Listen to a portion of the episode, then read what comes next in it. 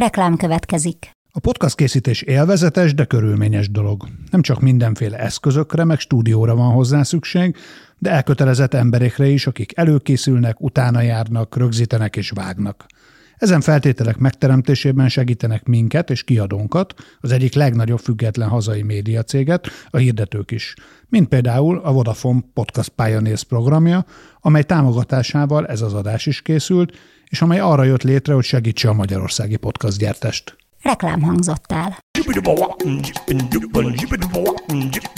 A legutóbbi kampányunkban, az XC60-as kampányunkban ez egy, ez egy üzenet is volt, hogy az autó most már olyan, mint az okos telefonod, csak éppen nagyobb.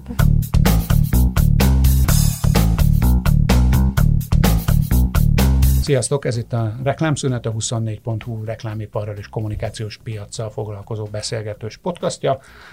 Ma két vendégem is van, mind a ketten a Volvo-t képviselik, az egyikük Sztárcsevics Andrea, aki pozíciója szerint Head of Consumer Experience, és Kozma Noémi, aki szintén vele együtt dolgozik, ő pedig a cégnek a marketing kommunikációs vezetője. Sziasztok! Sziasztok!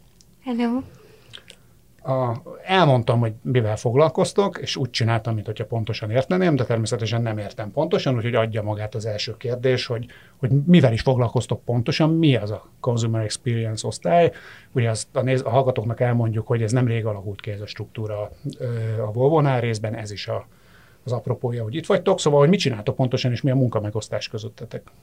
Hát ez az új szervezet, ez tavaly év vége fele kezdett el kialakulni itt Magyarországon, és igazán a pandémia volt az, ami felgyorsította, hogy egész Európában átszervezték a helyi képviseleteket. Ez nem csak a marketinget érinti, hanem talán a pénzügyet a legkevésbé, de a klasszikus értékesítést, a klasszikus szerviz osztályokat, az úgynevezett after sales osztályokat is nagyon jelentősen. Tehát ugye most a consumer experience-ről beszélünk, úgyhogy erről tudok neked többet mondani. Azt vettük észre, hogy az elmúlt években, 6-8 évben nagyon megváltoztak az ügyfelek preferenciái, egészen más, hogy érdeklődnek már az autók iránt más, más módokon keresnek információkat, másféle kényeztetést várnak el a, a márkáktól, mint ami régen volt, és erre válasz ez a, ez a consumer experience, aminek a lényege az az, hogy, a, hogy az ügyfél, ügyfél elégedettséget növeljük a lehető legmagasabb szintre. Hogyan kapcsolódik ebbe a klasszikus marketing tevékenység? Ebbe a, ha jól értem, nagyobb halmazba vagy nagyobb csomagba? Hát ahhoz, hogy az ügyfeleket kényeztessük, ahhoz ezeket az ügyfeleket meg is kell találnunk. És ehhez, ehhez nagy segítség a marketing. Akkor máshogy kérdezem, Noémit kérdezem, hogy, hogy a te életedben, aki gondolom korábban is marketinggel foglalkozott, ez a típusú felállás, az okoz-e változás? Másképpen kell-e marketingeskedni azóta? Mm. Én korábban egyébként egy médiaügynökségnél dolgoztam, ráadásul az Andreikkal közösen, ugyanis a, a Mencsер médiaügynökségnél töltöttem be ügyfélkapcsolati igazgatói pozíciót a Volvo Accounton, úgyhogy... Ismerted amíg, a Volvo marketing munkáját. Igen, elég, elég közelről és mélyrehatóan. Úgyhogy ez a, ez a közös múlt, ez ami, ami most kicsit más keretek között tud tovább fejlődni és gazdagodni. Uh, ezt csak szerettem volna van, hogy a, a kérdésedre ilyen nyitánként megválaszolni. Szóval, ahogy Andra is mondta, alapvetően a marketing csinálásunk nem vett 180 fokos fordulatot. Inkább azt mondanám, hogy ennek így a strukturális keretei változtak meg. Ugye tudjuk azt, hogy az embereknek a, a márkákkal, a médiával való kapcsolatai, az ezekhez való viszonyulásai az elmúlt évtizedben, de akár mondhatjuk, hogy csak pár évben is nagyon markánsan átalakult. Ugye a technológia fejlődésével, a technológia hozzáférhetőségével párhuzamosan öm, teljesen átalakult a consumer journey. Ugye korábban egy ilyen nagyon letisztult, áttekinthető, inkább lineáris um, journey-ről beszélhettünk, Ez viszont gyakorlatilag már évekkel ezelőtt, de különösen napjainkban, mert annyira komplex, összetett és szövevényessé vált, amiben, amiben egyre nehezebb egyébként kiigazodni. És az annak érdekében, hogy mégis erre ne csak kísérletet tegyünk, hanem megoldást találjunk, volt ez szükséges, vagy ismerte fel a Volvo, hogy szükséges az, hogy egy alapvetően multi-channel gondolkodásmód irányából ellépjen egy omnichannel szemlélet felé.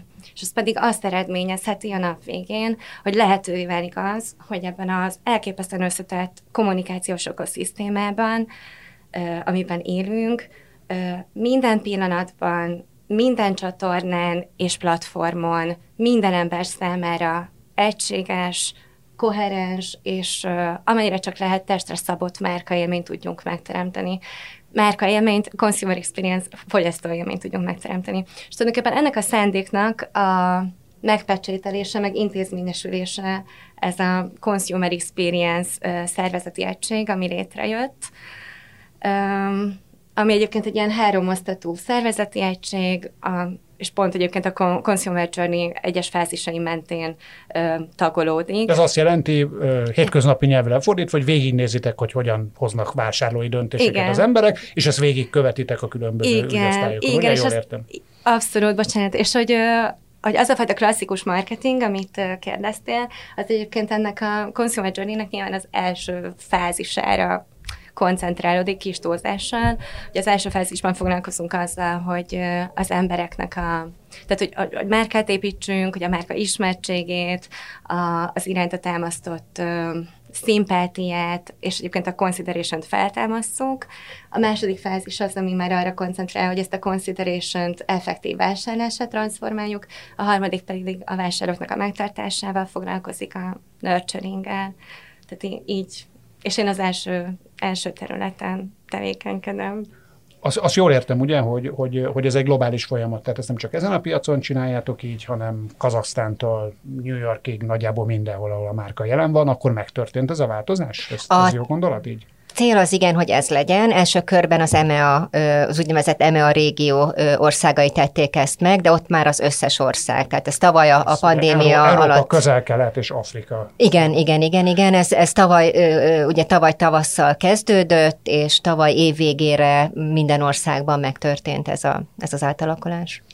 Beszéljünk egy kicsit arról, is többször említettétek, hogy, és azt hiszem nem is fogunk talán még idén szabadulni ettől, hogy ilyen műsorokban erről beszéljünk, hogy hogyan hatott a pandémia a ti piacotokra, mi történt az autóiparban, hogyha egy vissza tudunk egy picit tekinteni így az elmúlt másfél évre, hogyan ütött be, és, és, és hogyan teljesedett ki, meg hogyan fog elmúlni. Tudom, hogy ez egy komplex kérdés, de próbáljunk ezeknek az elemein végig szaladni, hogyha lehet. Hát óriási pofont kaptunk, tehát a, nem csak mi, az, a szinte az összes ö, ö, magyar piacon lévő márkának a tavaly január-februárja az, az ö, még az előző év felett volt, tehát tényleg egy nagyon lendületes piacot tört, ö, tört keresztbe ez a, ez a pandémia, és egyik pillanatra a másikra ugye a kereskedéseknek, ö, ha nem is kellett bezárni, de csak háromig lehettek nyitva, a szervizek csak ötig, de hát a látók az ügyfelek nem, nem mernek eljönni, nem, nem mernek személyesen találkozni a kereskedőkkel. Szóval egy V-betűt képzelj el, aminek elindultunk fölfelé, és aztán egy iszonyú mély gödör, és onnan viszont tavaly május volt egy nagyon, nagyon szép fölfele ívelő szakasz van, és érdekes módon a mostani tavaszi harmadik hullámnak igazán nem volt hatása erre a V-betűre, tehát ugyanúgy mennek fölfele a számok. Tehát akkor mondhatjuk azt, hogy, a, hogy az emberek elodázták az autó vásárlási döntéseiket, vagy, vagy döntésüket és szándékukat, de ez nem elveszett a pandémiával, hanem csak időben eltolódott, jól értem, amit mondasz. Igen, igen, ha mennyiséget nézzünk, akkor igen, csak ennyi, ennyi történt. Hogyan, hogyan hatott ez a, ez, ez a kommunikációtokra? Abban min kellett változtatni? Hát első körben, ahogy szinte minden márkának, azt hiszem ez, ez történt, azonnal abba kellett hagynunk mindent. Ez, globál, ez globális utasítás, vagy igen, nemzetközi utasítás? Igen, igen, igen. De hogy hallom, ez, ez igen más, nem csak autó, hanem más márkánál is ez történt. Gondolom, médiaügynökségnél is ezt láttátok, még akkor ott voltál, hogy... És aztán utána szépen, szépen lassan elkezdtünk megint kommunikálni. Egyértelmű volt, hogy az online felület lesz az, ahol, ahol nekünk folytatnunk kell, már csak az ügyfelek média használatából kiindulva is, hiszen szinte minden információt az online felületeken kerestek, a sajtó nagyon szomorú volt ezt látni, de, de, de ugye megszűntek sajtótermékek, ritkultak a megjelenések, csökkentek a példányszámok, tehát egyszerűen az online volt az egyetlen megoldás. És hát amellett, hogy, hogy, hogy értékesítés ösztönző kampányokon gondolkodtunk, azért szépen elkezdtünk márkát is építeni, hiszen tudtuk, hogy, hogy arra is nagy szükség lesz majd, amikor, vagy amire vége lesz ennek a, a vírusnak. Autótok egyébként volt? Tehát a gyártási folyamatban nem avatkozott bele a, a pandémia? Hogyha az emberek akartak volna akár folyamatosan autót venni, akkor tudtak volna vásárolni?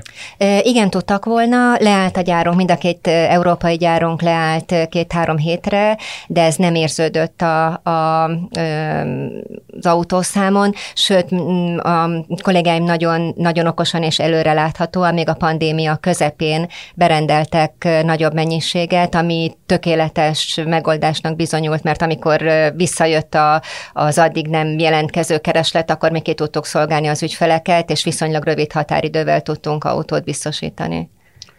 Az, amit mondtál, hogy, hogy ami egyébként egy tök logikus dolog, hogy át kellett állni online ö, kommunikációra, ez ez mennyire ért benneteket felkészülten? Tehát itt szükség volt arra mondjuk HR szempontból, hogy bevonjatok olyan, tudások, olyan tudásokat, amik nem voltak korábban, vagy pedig ez ott volt a, a szervezetben ez a tudás, és, és csak föl kellett éleszteni, vagy a hangsúlyokat kellett áttenni máshova?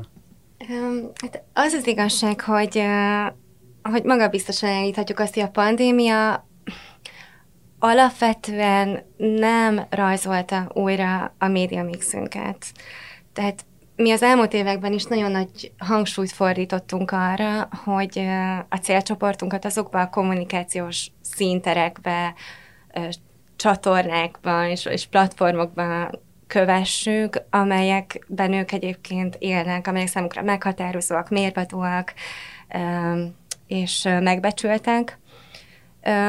És hát az elmúlt években egyértelművé vált, hogy, hogy ezek a szinterek és platformok bizony, bizony a, a digitáliához kötődnek, Ebből fakadóan pedig a mi média mixünkben is a különböző online kommunikációs megoldásoknak a térnyerése az... Tehát ti az tudtátok, hogy a nő. Volvo vásárlók kevésbé néznek tévét, és inkább vannak az interneten, megint mm, egyszerűsítek. Mm, nagyon leegyszerűsítve, igen. Inkább azt mondanám, hogy egy picit talán azt gondoltuk újra, hogy a, a számunk, a rendelkezés álló büdzsénk, egyébként nagyon korlátos, vagy hát korlátos büdzsénk ismeretében egy picit az egyes médiatípusok közötti hierarchiát vagy prioritásokat kell finom hangolnunk, és ez a finom hangolás egyértelműen az online marketing irányába mutatott, vagy billent el. Igen, és ezt a, bocsánat, csak annyi, hogy a pandémia pedig ezt a már meglévő, nem tudom, törekvést vagy trendet erősítette meg, meg katalizálta. És az online-on belüli hangsúlyok változtak ennek hatására? Arra gondolok, hogy például többet költötök el automatizált hirdetésekre, mint korábban, vagy pedig ennek nincs köze a pandémiához, vagy nem is, és vagy nem is történt ilyen? Um, Ugye most, ha kimondottan 2020-as évről beszélünk, vagy általános... Hát, kimondottan a Kimondottan a pandémiáról. És a 2021-es. És a, és a 2022-es, ha már így kérdez. Na várj, akkor differenciáltabban kell válaszolni, mert a pandémia idején, ahogy André is mondta, alapvetően nem az értékesítés ösztönzője, nagyon taktikai üzenetekre koncentráltunk, hanem a márkaépítésre. Pont ezért, hogy amikor majd újraindul az élet, és felénénk az új autóvásárlási kedv, akkor már erre a megerősödött márka preferenciákra támaszkodva tudjuk az értékesítéseket is támogatni. De hát nyilván egy, egy márkaépítő image kommunikáció más típusú eszközöknek a bevonását szükségelteti, mint egy, mint egy taktikai értékesítés támogató. Úgyhogy ezért mondom azt, hogy 2020-ban egy kicsit azért másképp nézett ki a, főleg így az őszt megelőző időszaknak a média mixe, mint, mint az, az követő, mert a fellendülést követő időszaknak a média mixe. Ráadásul, a, és akkor már így, így kicsit távlat, távlatibban fogalmazva, meg gondolkodva, azt is elmondhatjuk, hogy pont egyébként a consumer experience-nek a megjelenésével, mint, mint szervezeti egység, meg azzal a szemléletváltozásnak a folyamányaként, amiről meséltünk, egyre biztosabbá válik az, hogy hogy a kimondottan konverzió, tehát a különböző digitálisan értelmezhető konverziókat költséghatékonyan támogatni megoldásokat súlyozzuk felül ami pedig nyilván az automatizált megoldásokat, más performance marketing eszközöket feltételez. Tehát online is értékesíteni akartok tulajdonképpen. Igen, spoilereztem. Bocsánat, ezért akadtam el egy pillanatra, mert rájöttem, hogy erről nem is ejtettünk még szót. Milyen rendkívüli titkokat tudhatnak meg a mi hallgatóink egészen váratlanul ebben az adásban. Kanyaruljunk egy kicsit vissza a, a, a, a általánosabb márkaépítő, vagy, vagy komplexebb márkaépítő ö, ö, megoldásokhoz. Ugye a volvo az életében Viszonylag láthatóan jelen vannak a márka nagykövetek, ezt én legalábbis úgy látom, hogy ez egy fontos részének tűnik a stratégiátoknak, majd bebólogattok, úgyhogy nem fogtok ezzel, ezzel megcáfolni, és ezek a márka nagykövetek, ezek talán nem meglepő módon viszonylag ismert emberek. Egyébként többek közül pont a televízióból ismert emberek, amiben rögtön van egy ilyen elsőre talán furcsának tűnő ellentmondás, hogy közben pedig a kommunikáció, miközben az emberek mégis a televízión keresztül ismerik meg a hírességeket, mégis elmegy a kommunikációnk onlineba. De ami még számomra talán meglepő vagy érdekes megfigyelés, hogy ezek között az emberek között vannak olyanok, például Tilla Tilla, akit leginkább a, a tömegmédiában nem éppen autózó, hanem sok inkább kerékpározó magatartásából ismerünk, meg ennek ellenére egy automárkának lehet a, a, a márka nagykövete. Nyilván ti is tudtátok, hogy az ő karakterének része a kerékpározás. Miért választottátok egyáltalán? Hogyan választotok ki márka nagyköveteket, nagyköveteket, ki fogom tudni mondani, és nincs ebbe ellentmondás hogy, hogy egy, egy hangsúlyozottan egy más közlekedési eszközhöz elkötelezett embert húztok be, és te emeltek a márkátok mellé.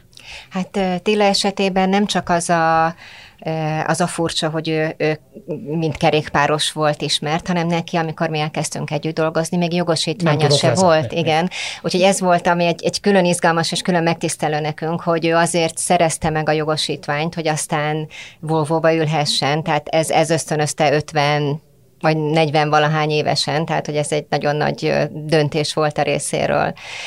Mi Tillával már, már évek óta szemeztünk, és, és gondolkodtunk azon, hogy, hogy hogyan tudnánk vele együttműködni. Nagyon szerettük a Propaganda című műsorát, és mindazt a, azt a kulturális tevékenységet, ami ő, ő, amit ő csinált. Van ebbe valami olyan gondolat, mint, a, mint az alkoholmentes sörben, meg a, meg, meg, meg a hasonló megközelítésekben, hogy próbáljunk egy picit zöldebbre, egy picit elektromosabbra, egy picit ö, ö, ö, környezet közelibbre formálni a márkát? Tehát ilyen gondolat is van benne, vagy pedig, vagy pedig ez így nem kapcsolódik a...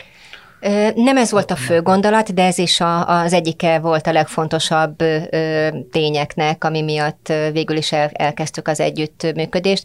A Volvo talán három-négy évvel ezelőtt jött ki a, a plug-in hybrid, a tölthető hibrid motorokkal, és akkor már kijelentettük, hogy, hogy elektromos fronton is nagyon nagy léptékkel elindulunk, és, és hogy jelentős modellbevezetések lesznek, úgyhogy ezért, ezért is van az, hogy Attila egészen az együttműködésünk kezdete óta ilyen recharge plugin hybrid modellekkel jár.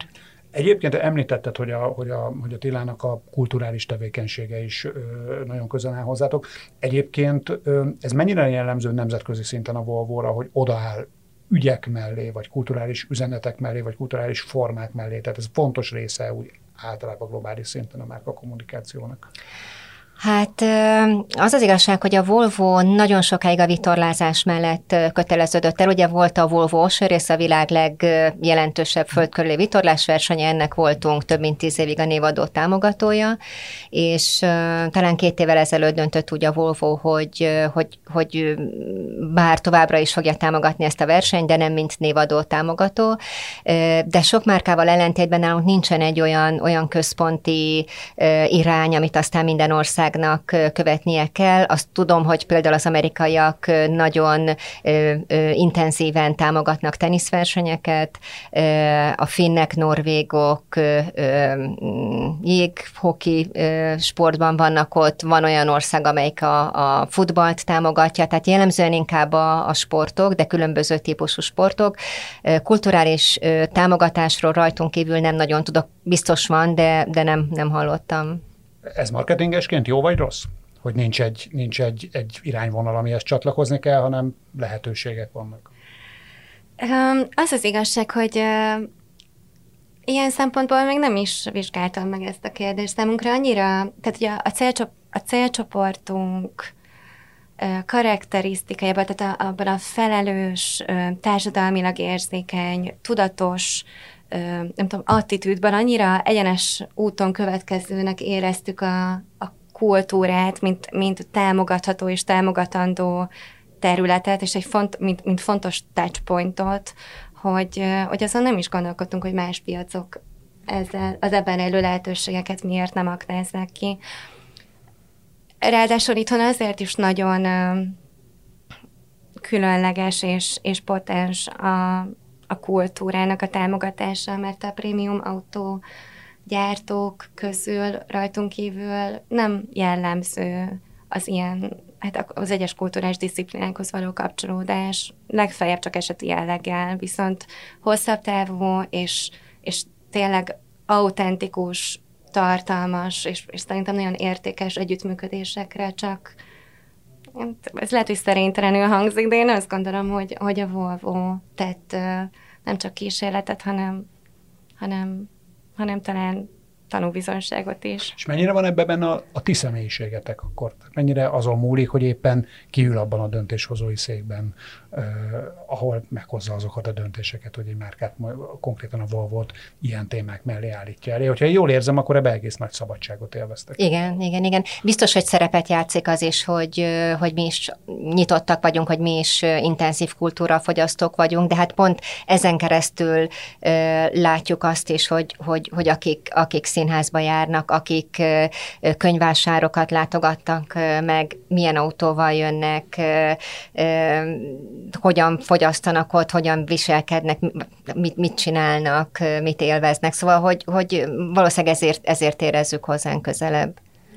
Ha egy, egy másik nézőpontból közelítek a, a Volvo márkához, akkor, akkor nekem legalábbis nagyon erőteljesen benne van a skandináv vonal a, a márkában. Ugye tudunk még ilyen típusú márkákat mondani, nyilván az IKEA-ról is mindenkinek Svédország jut, jut eszébe. Ezzel azt hiszem talán egyetértetek, ahogy, ahogy látom. Mennyire van szerintetek benne, vagy mennyire követitek ezt tudatosan, hogy, hogy a Volvo márkához ez a svédség tapad, és egy, csomó konkurenshez meg a németség. Szóval érzitek-e azt, hogy olyan emberek vesznek Volvo-t, akik pont azt kevésbé akarják, és ez mennyire része egyáltalán így a gondolkodásotok, gondolkodásotoknak?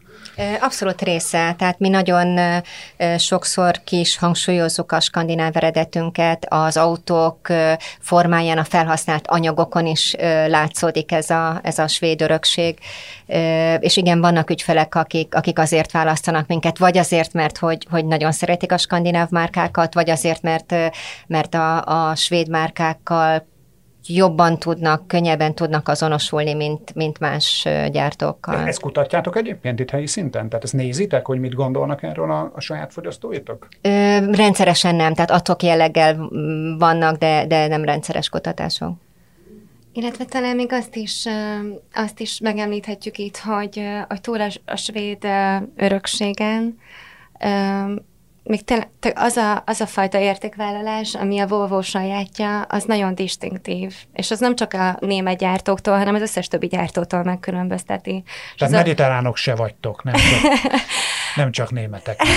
Én ezt nem is nációkhoz kötném, hanem, hanem, hanem tényleg a hitvéli meggyőződésekhez, abban, hogy, hogy, hogy, hogy hogy milyen az abbéli elképzelésekben, hogy milyen világban akarunk érni, ebben nekünk egy ilyen világ megteremtésében. Milyen szerepünk van, hogy mi az, ami fontos, mi az, amiért ki akarunk állni, és azt hiszem, hogy a, a Volvo tényleg ezt teszi különleges, ez nagyon felelős, nagyon érzékeny, nagyon, nagyon tudatos és progresszív ö, fellépés, ami miatt a hasonlóan gondolkodó emberek nem is csak egy autóként, hanem, hanem azt hiszem, hogy társként is tekinthetnek a, a kocsijaikra. Igen. És hogy egy picit a, a termék oldaláról nézzük, akkor ugye a Volvo elkötelezte magát a, a környezettudatosság mellett, az elektrifikáció mellett. Mi vagyunk az egyetlen prémium márka, amely minden modell jében javasol, vagy, vagy ajánl plug-in hybrid megoldást is, és ebben is nagyon népszerek vagyunk az ügyfelek körében. Vannak olyan flotta megrendelések jellemzően nagy multitex cégektől, akik, akik szintén elköteleződtek ebbe az irányba, és, és főleg idén jelentős darabszámban rendeltek már tőlünk ilyen autókat. Mekkora részt tölt egyébként ki a, a, a flotta értékesítés az értékesítésekből? Ez mennyire fontos az ilyen típusú eladás? Hát, ha statisztikát nézed, akkor durván 85-90 százalék a flotta, de hát mi flottának azt nevezzük, aki cégnévre vásárolja az autót. Tehát ha valakinek van pici, egy... Pici flották így van, egy, egy kétszemélyes gyógyszertár, aki a gyógyszertár nevére veszi, az is flotta. De, de vannak jelentős, tehát hogy, hogy akár évi 50-nél is több autót rendelő flották is ugye ebben a globális világban ez nagyon érdekes, te is úgy fogalmazol, hogy a svéd örökségről beszélünk. Ez valóban egy örökség, ugye a Volvo az már jó tíz éve kínai tulajdonban van, a Gili tulajdonában, amit sokan tudnak, de mindenképpen svédként gondolunk továbbra is a Volvo-ra. Magára a márkára ez hat bárhogy is, ez a, ez a típusú globális tulajdonlás, hogy igazából itt már nem egy skandináv helyi márkáról van szó? Ti éreztek ebből bármit? Abszolút hat, de az az igazság, hogy mielőtt mi kínai márka lettünk, azelőtt a Ford tulajdonában voltunk, tehát hogy mi nem, nem egy svéd márkából lettünk kínai, hanem ha úgy veszük egy amerikai tulajdonból, igen. És, és hát, hát óriási fejlődés van, tehát hogyha megnézzük, hogy a 2014-ben meg megérkezett XC90, ami az első autó volt a, a kínai tulajdonlás óta, az mennyi mindenben ö, tért el, és mennyi minden újdonságot tartalmazott a, nem csak a, a Volvo addigi modelljei, hanem, hanem általában a piacon lévő modellekhez képest, az érintőképernyős ö, képernyővel, a, a csomó olyan tudással, amit még akkor nem, nem, nem nagyon tudtak az itteni autók. Szóval, hogy nagyon-nagyon jelentős, szinte minden évben volt az elmúlt években új modell bemutatunk, egy év volt talán az elmúlt tíz évben, amikor éppen nem tudtunk új autót bemutatni, de akkor az előző évben meg kettőt mutattunk be, tehát hogy, hogy, hogy nagyon lendületes és nagyon, nagyon, nagyon fejlődő pályára lépett a márka. Ha, ha visszatekintünk erre a körülbelül egy évtizeddel ezelőtti időszakra, akkor nekem legalábbis az volt az érzésem, hogy abban az időben viszonylag egyszerűen és, és könnyen meghatározható értékek társultak hozzátok is, meg a, meg a fő piaci versenytársaitokhoz is a prémium márkákhoz, hogy viszonylag egyszerű volt azt mondani, hogy a, a Mercedes az valamifajta luxusérzést hozott magával, az Audi mindig a modern technológiát, a BMW a vezetési élményét hozta, és a Volvo az leginkább a biztonságot ö, kötöttem. Én biztos, de szerintem ez nagyjából átfogó vélekedés volt a, a piacon. Ma ez egy picit kevésbé tűnik nekem, nekem egyértelműnek. Ti szerintetek mi ma a Volvo-nak az elsődleges üzenete a piacon? A Volvo-nak az a küldetése, hogy biztonságos, fenntartható és személyre szabott mobilitásnak a feltételeit és a körülményeit teremtse meg, és tegye elérhetővé az emberek számára. Ezt uh, szándékosan mondtad ebbe a sorrendbe? Tehát a biztonság az megmaradt az első helyen, vagy pedig ezek egyenértékű? Uh, Egyszerre nem tudod mondani a hármat, szóval tényleg a három egyformán fontos. Igen, viszont ugye ebből, a, ebből az érték hármasból a biztonság volt az, amely, amely Hát, amelyre talán eddig a legnagyobb hangsúlyokat fektettünk, és ezért is van ennyire egyértelmű ö, képzett társítás, mondjuk a te fejedben is a Volvo, a Volvo és a biztonság ö, szavak hallatán, de pont egyébként az André által már bemutatott ilyen elektrifikációs törekvéseknek a, farvizén, vagy ennek köszönhetően, vagy ezen keresztül próbáljuk majd a fenntarthatósággal kapcsolatos asszociációkat is erősíteni, illetve a Google-ával nagyon szoros és egyedülálló, egyedülállóan szoros együttműködéseinken keresztül pedig a, a személyre szabadság és, és progresszív uh, asszociációk erősítését is uh, kimunkálni. Tehát ezek tényleg azonos, azonos fontossággal bíró, de most még nem ugyanolyan erővel az, az emberek fejében dolgozó ö, értékek vagy asszociációk. Itt a személyre szabadságban ö, az autók nem a, az autók kialakításáról beszélünk, vagy pedig inkább arról az élményről, amit mondjuk az autónak a fedélzeti rendszere nyújt. Tehát hogy, hogy értjük itt a, a, a személyre szabadságot? Mindkettő. Sőt, igen, például van egy, egy applikáció, a Volvo Cars applikáció, ami, ami szintén segít ahhoz, hogy a, hogy a saját ö, ö, személyre szabja az autót, akkor kezdjen el fűteni, amikor a, az illető akarja, akkor kapcsolja be az autót, amikor ő akarja, nincs ott a kocsi közelében, és mégis ezt meg tudja csinálni. Szóval ez, ez, ez, ez minden Mondhatjuk azt, hogy az autó ma már sokkal inkább ö, szórakoztató ipari és élménytermék, mint, mint, mint közlekedési eszköz? Igen, igen. Sőt, olyannyira, hogy a, a legutóbbi kampányunkban, az XC60-as kampányunkban ez egy, ez egy üzenet is volt, hogy az autó most már olyan, mint az okostelefonod, csak éppen nagyobb. Lesz olyan, amikor nem is a, nem is a valahonnét valahová eljutásról fog, fog szólni a kommunikáció? Hát tekint, hogy a mobilitás azért a, a Volvo Merkelvel most még, vagy attól el nem idegeníthető, ezért furcsa lenne, de nem tudom. Andra, mit gondolsz? Elképzelhető, hogy amikor a, az autonóm vezetés már annyira hát nem is csak, hogy elterjedt, hanem egyáltalán megjelenik az a, az igazi autonóm vezetés, hogy akkor azért, azért nagyon sok mindent újra fogunk gondolni, de azért az még egy kis idő. Hogyha a kereskedelmi tévéknek az esti műsorsávát nézzük, a, a klasszikus 90-es évek, 2000-es évek elsőfeli hollywoodi filmeket, akkor, akkor azt láthatjuk, hogy ott, ott nagyon sokszor női autóként jelenik meg a Volvo, ugye rengeteg filmben bukkan föl gyakorlatilag női szereplő társaként a, az autó. Hogy van ez a gyakorlatban, és hogy van ez ma, hogy a, mennyire fontosak nektek a női vásárlók? Kommunikáltok-e e, e, rátok, és egyáltalán tudjátok-e azt, hogy mennyi, mennyi női vevőtök van, akár nemzetközi szinten, akár, akár Magyarországon. Eleve ugye egy olyan automárkáról beszélek, ahol a kommunikációt két nő vezeti ebben az országban. Ez elsőre talán szokatlannak tűnik, pedig nem is az annyira. Az autókat még azért, a Volvokat még több férfi vezeti, mint nő, de megnéztük a, a hány Volvo tulajdonosunk van, vagy hány Volvo használó, ugye amikor cég a tulajdonos, de a használó, használó neve ö, megvan a rendszerünkben, 76 százalék körülbelül a, a férfiak aránya, és, és a, a többi a hölgy, de mi azt gondoljuk, látva azokat az embereket, akik az autókat vezetik, hogy valószínűleg a 26%-nál jóval magasabb a, a, a, a, az, hogy a hölgyek használják az autónkat, autóinkat. A, azt tudjátok, hogy a, hogy a vásárlási döntéseket kihozzák ebben az ügyben? Erről van bármi információtok?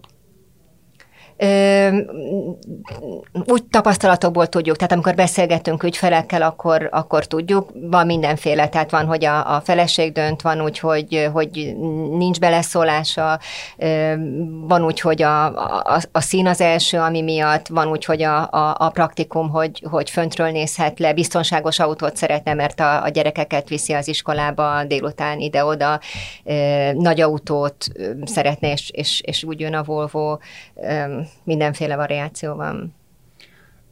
Még egy gondolat erejéig kanyarodjunk vissza, vissza a pandémiához. Mit gondoltok arra, hogy, hogy mikor fog visszaállni az autóipar kommunikációja olyan szintre, mint, mint, mint a pandémia előtt, mint, mint tavaly márciusban voltunk? Hát az, a, az az igazság, hogy minket most már igazán nem is a pandémia sújt, hanem az úgynevezett félvezető. Ugye a hírek nagy része az, az sajnos ezt, ezt kommunikálja, nincs félvezető, leállnak van a gyárak. Van összefüggés a kettő között? Összefüggés van, igen, de igen, de hogy mégiscsak már, már a félvezetőt okoljuk minden rosszért, de, de sajnos nálunk szerencsére eddig egy, egy hétre állt le a, a belga gyárunk, de hát látjuk, hogy hogy a, a versenytársaknál, akár magyarországi gyárak, akár más országban lévő gyárak, akár hosszabb időre is. Ugye ez óriási kieséssel jár, ezeket a, az autókat nem biztos, hogy, hogy termelni tudják, tehát hogy ez, ez, ez egy kiesés lesz, ha nincsen bevételed, akkor, akkor a kiadásokat kell megfogni. Sokszor az egyik leg, leggyorsabb megoldás az, hogyha a marketingbüdzsét vágod meg egy picit, Hát azt mondják, hogy azért ez a félvezető probléma még egy fél év, de lehet, hogy még egy év, amíg, amíg velünk lesz, úgyhogy addig biztos, hogy, hogy ez érinti majd a kommunikációt is. Egyébként a, a, a, ugye azt mondják, hogy a, hogy a egyik legnagyobb csapást a kommunikációs piacon az a rendezvényipar szenvedte el. Ti ennek látjátok bármi, bármi nyomát? Tehát, hogy ti például vissza fogtok térni ahhoz, hogy csináltok ö, ö, céges eseményeket, meg fogtok, terveztek-e majdan megjelenni ö, ö, rendezvények? Ez a, ez a része a, a, a kommunikációs megszokásoknak, ez vissza fog szerintetek állni a, a, a járvány előttire, vagy pedig túlléptünk a pandémiának köszönhetően ezen, és már más eszközökhöz fogtok nyúlni hirdetőként? Hát az igazság, hogy mi eddig sem voltunk nagyon intenzíven jelen rendezvényeken, hát mi, nem, nem voltunk az a klasszikus, ott van a nevünk a, a kommunikációs anyagokon, és kiállítjuk az autót típusú ö, ö, ügyfelek. Mi ahol megjelentünk, akikkel együtt dolgoztunk, ott, ott ez egy sokkal ö, intenzívebb és a sokkal ö, több oldalú ö, ö, kapcsolat volt. Ö, ilyen típusokat tervezünk idén is, jövőre is, de ez, ez évente egy-kettő szokott ö, ilyesmi lenni az látszik, ahogy az ember figyeli a médiapiacot, hogy a Volvo elég sokszor jelenik meg ö, mindenfajta natív tartalmaknál, sőt nagyon sokszor olyanoknál, amik nem, egyáltalán nem az autóiparhoz ö, kapcsolódnak. Az elsők között voltatok, akik, akik egyébként a podcastoknak a támogatásából is beszálltak Magyarországon, és láthatóan nyitott szemmel jártok ezen a, ezen a, a piacon. Egyrészt hogyan döntötök arról, hogy, hogy, hogy mi mellé álltok oda, másrészt pedig ez mennyire ugyanaz a kérdés, mint ami korábban volt, ha volt már egyszer, hogy ez mennyire helyi sajátosság, vagy mennyire nemzetközi, és mennyire rajtatok múlik, mennyire vagytok ti ebben benne ebben a történetben? Hadd kezdjem onnan a, a, a gondolatmenetet, hogy a különböző, tehát a natív kommunikációs formákba vetett hitünk az mennyire erős. Szerintem mindig is, tényleg nem csak az elmúlt pár évben, hanem az elmúlt évtizedben a, a Volvo részéről mindig törekvés volt az, hogy a, a tradicionális hirdetési megoldásokat kiegészítse valami olyan egyedi um, és különleges um, kezdeményezéssel, aktivitással, ami, ami egyfelől nagyon aktuális a kommunikációs szempontból, márka szempontjából nagyon autentikus, a célcsoport szempontjából meg releváns, és tényleg érdeklődésre számot tartani képes. De, é, akkor, de akkor ez úgy működik, hogy ti kifejezetten keresitek ezeket a, ezeket igen, a lehetőségeket. Igen, ez egy, én azt hiszem, hogy van bennünk egy ilyen örökös proaktivitás, gondolkodás, hogy, hogy hogyan tudnánk azt, azt a márka történetet, vagy éppen modell történetet, amit, amit aktuálisan életes szeretnénk állítani, minél átélhetőbben elmesélni a, az emberek számára. Eb, ebben el mindenek az alfája és omegája, és, és elképesztően sok olyan valóban partneri együttműködés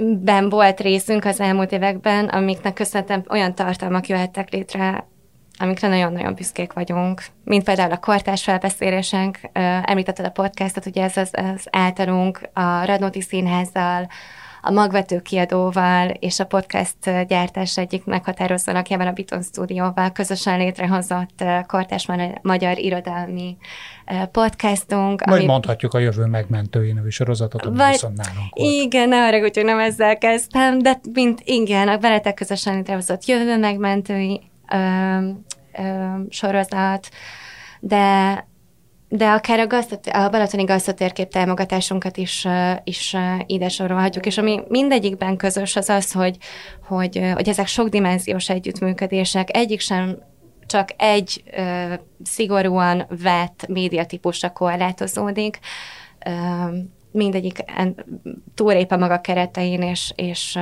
és, és, és különböző módokon és, és formákban és csatornákon igyekszik azt a történetet elmondani, ami miatt egyébként a tartalom maga, a központi tartalom maga is létrejött. Gyakran mondtok nemet? Tehát sokszor van olyan, hogy, hogy olyannal keresnek be benneteket, amiről azt gondoljátok, hogy ilyen vagy olyan okokból nem fér oda a Volvo mellé? Sajnos igen. Egyrészt nagyon jó, hogy, hogy tényleg nagyon sok megkeresést kapunk, és, és azt gondoljuk, hogy ez valószínűleg azért is van, mert, mert hogy nagyon sokszor találkoznak velünk, és, és tetszik az a, az a fajta kommunikáció, amit mi, mi csinálunk, de sajnos sokszor azt kell mondanunk, hogy nem. Már csak azért is, mert, mert tényleg nagyon szűkös a büdzsénk, és, és ahhoz, hogy valami igazán működjön, ahhoz, hogy a kultúra támogatása például működjön. Ne, nem lehet el, el szórni a, a, a költéseinket, és ide is egy picit, meg oda is egy picit, hanem, hanem koncentrálni kell egy irányba, és, és akkor fog igazán működni, úgyhogy sajnos sokszor udvariasan megköszönjük, de, de, de nem öt mondunk. Mennyire ö, amikor, amikor eldöntött, eldöntitek azt, hogy mi mellé csatlakoztok és mi mellé nem, akkor, akkor mennyire ö, ö, hard KPI-okat határoztok meg, mennyire, mennyire kell biztosnak lenni, még hogyha idézőjelbe is annak, hogy ez valahol majd megtérül nektek, és mennyire lehet egy, egyáltalán tartalmi megjelenéseknél ilyen elvárást támasztani, akár ö, a médiapartnerek, akár magatok, magatok felé. Szóval ez, ez, ez mennyire szempont? Hát nagyon nehéz ez, főleg az elején, mert hogy nagyon sokszor az, az történik, hogy amikor elkezdünk a partnerrel együtt dolgozni, akkor jönnek még ötletek, jönnek még, még lehetőségek, hogy hogyan, milyen formában tudunk még együtt megjelenni, és még, még valamit együtt csinálni. Szóval, hogy így, így pont emiatt az elején még, még nem tudjuk ezt meghatározni. Érezzük, hogy, hogy igen, itt, itt ebből lesz majd valami, és, és, és így, így kezdünk el. Igen, viszont ahogy, ahogy egyre inkább kezd kikristályosodni a, a, az együttműködésünknek a, a gyümölcse, az nem kikristályosodik, hanem megérik, szóval, hogy kezdenek érni a gyümölcse, úgy, úgy már ezek a hard kpi -ok is egyre tisztábban látszódnak, és, és, és hát ezek, ezeknek a definiálása, ez, ez lényeges ahhoz, hogy, hogy aztán az együttműködés hatékonyságát is tudjuk értékelni, de amikor elkezdjük az, az együtt gondolkodást, akkor még nem szorítjuk magunkat ilyen mesterségesen szigorú keretek közé, pont azért, hogy lehetőségünk legyen benne még igazán egyedülállót és, és előremutatót létrehozni. A szakmai díjak mennyire fontosak, mennyire számítanak a, a a döntés meghozatalánál? Mennyire készültök arra, hogy, hogy olyan dolog merre álljatok, amit majd, majd valahol valamilyen szakmai versenyen díjazni meg? Őszinte leszek, a, kaptunk most az elmúlt években, nem is tudom, három-négy, még talán több díjat is kaptunk már, ami régen volt ilyen, és most tényleg ez így nagyon, nagyon büszkék vagyunk erre, ráadásul nagyon sok versenyen az automárkák közül egyedüliként, vagy majdnem egyedüliként jutottunk be a döntőbe, tehát ez még így külön értéket ad a, a díjaknak, de hogy soha nem ez volt a, a, a motivációt. Amikor megcsináltuk, akkor utána gondoltuk végig, hogy úristen, olyan valamit csináltunk, amivel érdemes a, a kortárs elbeszéléseken tehát fél évig dolgoztunk, több mint fél évig, mert, mert a pandémia alatt, vagy még az előtt kezdtük el, és, és ez nem sokáig fel sem merült bennünk, hogy éreztük, hogy ebből egy nagyon, nagyon különleges, nagyon értékes dolog lesz, de igazán a vége fele gondoltunk már arra is, hogy hú, hogyha ha ezen túl vagyunk, akkor nézzük meg, hogy milyen pályázatok vannak, mert, mert ezzel érdemes menni. És fogtok ettől több autót eladni, hogy kortárs elbeszélést csináltok? Vagy számít ez egyáltalán? Én azt gondolom, hogy igen, igen, hát, hát nagyon nehéz ezt mérni, de, de amikor uh, Volvo tulajdonosok hívnak föl lelkesen, hogy, hogy hú, most találták meg, és hogy ez mennyire jó, hogy a Volvo mellé állt. Uh, tudunk olyan Volvo tulajdonos uh, rendezőről, aki a, a Radnóti Színházat hívta föl, és, és dicsérte meg őket, hogy, hogy mennyire jó együttműködésbe vettek részt. Ez valahol biztos majd, majd ott is lecsapódik, de, de ezt így nem, nem tudjuk mérni két záró kérdés. Az egyik szakmaiban, a másik egy picit, picit személyesebb. Mi volt a kedvenc kampányotok, vagy kommunikációs aktusotok az elmúlt egy évben mondjuk, hogy egy ilyen behatárolható időtávot mondjak. Mondhattok sajátot is, meg nem sajátot is, meg hazait is, meg külföldit is. Az az igazság, hogy már, már annyiszor megidéztük a kortás felbeszéléseket, hogy furcsa lenne, ha nem ezt a kampányt emelnénk ki, vagy hát ez nem is kampány volt, hanem ezt, a, ezt, a, ezt az alkotás vagy produktumot emelnénk ki. Ez, ez, ez a, egyfelől a beléfektetett munka, kreatív energia, az alkotópartnerekkel való együttműködésnek a gazdagsága, a minősége, és aztán maga a végtermék is, és tulajdonképpen arra predestinálta mert a kezdetektől fogva, hogy, hogy erre a legmagasabb polcra helyezzük, amikor, amikor a kedvenc kampányokról esik, vagy ö, ö, marketing aktivitásokról esik szó. Úgyhogy, úgyhogy én ezt, ezt emelném ki, és hát szeretném arra buzdítani a kortás felbeszéléseket, még nem ismerő hallgatókat, hogy tegyenek egy kísérletet. Én is magyar, meg saját példát mondanék, bár nagyon sok külföldi szimpatikus kampány is van, és pont múlt héten küldtem a kollégáknak a, a finn reklámot, ami a, a 2032-es nyári olimpiára való jelentkezés, és hihetetlen. Egyébként, ez, egyébként ezt csináljátok, hogy küldözgettek egymásnak Igen. inspiráló kampányokat, Igen. ezt nem tanultok? Azért is, hogy tanuljunk, tanuljunk hogy, hogy, hogy mindenki lássa, hogy, hogy mi történik, legyenek kicsit képbe, legyenek nyitottabbak a, a, a reklámok, a, a marketing iránt, úgyhogy igen, ilyet rendszeresen. De hogy, hogy visszatérjek a, a kampányra, a kedvenc kampányra, a kortárs felbeszélések egyértelmű, de hogy tavaly... Kiütéssel győzött. Kiütéssel, igen, de hogy tavaly nagyon izgalmas projektünk volt a Vaktérkép nevű együttműködés, amit a, a Margósokkal és a Könyves Magazinnal csináltunk, és azzal szintén, vagy hát azzal már díjat nyertünk, a Best.net-ben bejutottunk a, a döntőbe. A pandémia után indult ez a, ez a talán öt vagy hat videóból álló kommunikáció, ahol írók, költők meséltek kedvenc helyükről, és a, a szlogen talán az volt, hogy a könyv az iránytű, a Volvo a, a társ az utazáshoz, vagy igen, utazásban, igen. igen. És egy történet bárhova elvisz. Igen. Igen. Akkor most nem engedem, hogy több uh, Volvos kampányt uh, hanem, hanem az áró kérdésben azt, azt kérdezném meg, hogy, hogy személyesen hogyan hatott az életetekre a, a pandémia, és hogy, hogy, hogy van-e valami, amit tanultatok belőle, és amit tovább visztek magatokkal a jövőre, hogy, hogy lekeretezzük, és ne, és ne, ne negatív végkicsengést adjunk a beszélgetésnek. Ó, nehéz erre a kérdésre nem közhelyesen válaszolni, úgy érzem, mert már annyi, annyiszor, annyi módon fogalmazták meg az emberek azt, amit nem is tudom, a legtöbben átéltünk és megéltünk. Um, engem sok szempontból uh, megviselt és meghurcolt, de épp annyi szempontból és módon épített, és, uh, és uh, nem tudom, segített ahhoz hozzá, hogy önmagamnak egy jobb verziójává válhassak, úgyhogy törekszem arra, hogy amilyen tanulságokat megéltem és levontam ez alatt az egy év alatt, azok, azokat azok, azok velem maradjanak, és, és ne felejtkezzem meg ezeknek a fontosságáról azután sem, hogy, hogy, hogy már nem szorul ennyire a hurok a nyakunk köré.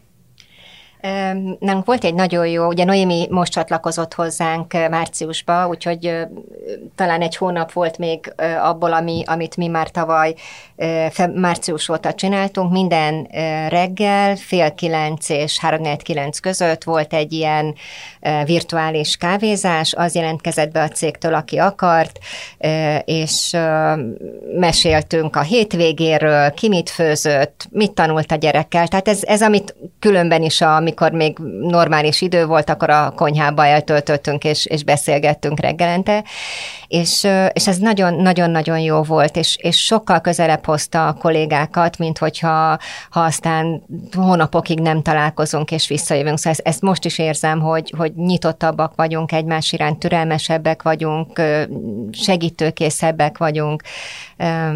Ez, ez egy nagyon-nagyon jó dolog volt. És akkor ez, ez lehet, hogy meg is marad? Hát most, hogy már, már szépen lassan visszamegyünk, nem, de ha lesz, ne, ne legyen negyedik hullám, úgyhogy inkább nem mondom azt, hogy majd akkor lesz. Nem, akkor együtt azt reméljük, hogy nem lesz negyedik hullám, bár persze nem látunk a jövőben. Én nagyon szépen köszönöm Sztárcsevics Andrának és Kozma Noéminek a volvo hogy itt voltak velünk, velem, velünk, veletek. Ez volt a Reklámszünet Podcast hatodik adása. A Reklámszünet az a 24.hu kommunikációipari beszélgető műsora. Most egy pici nyári szünetre vonulunk, és valamikor az ősz elején újra visszatérünk és folytatjuk. Nagyon szépen köszönöm, viszont hallásra mindenkinek. Sziasztok! Yeah. Yeah.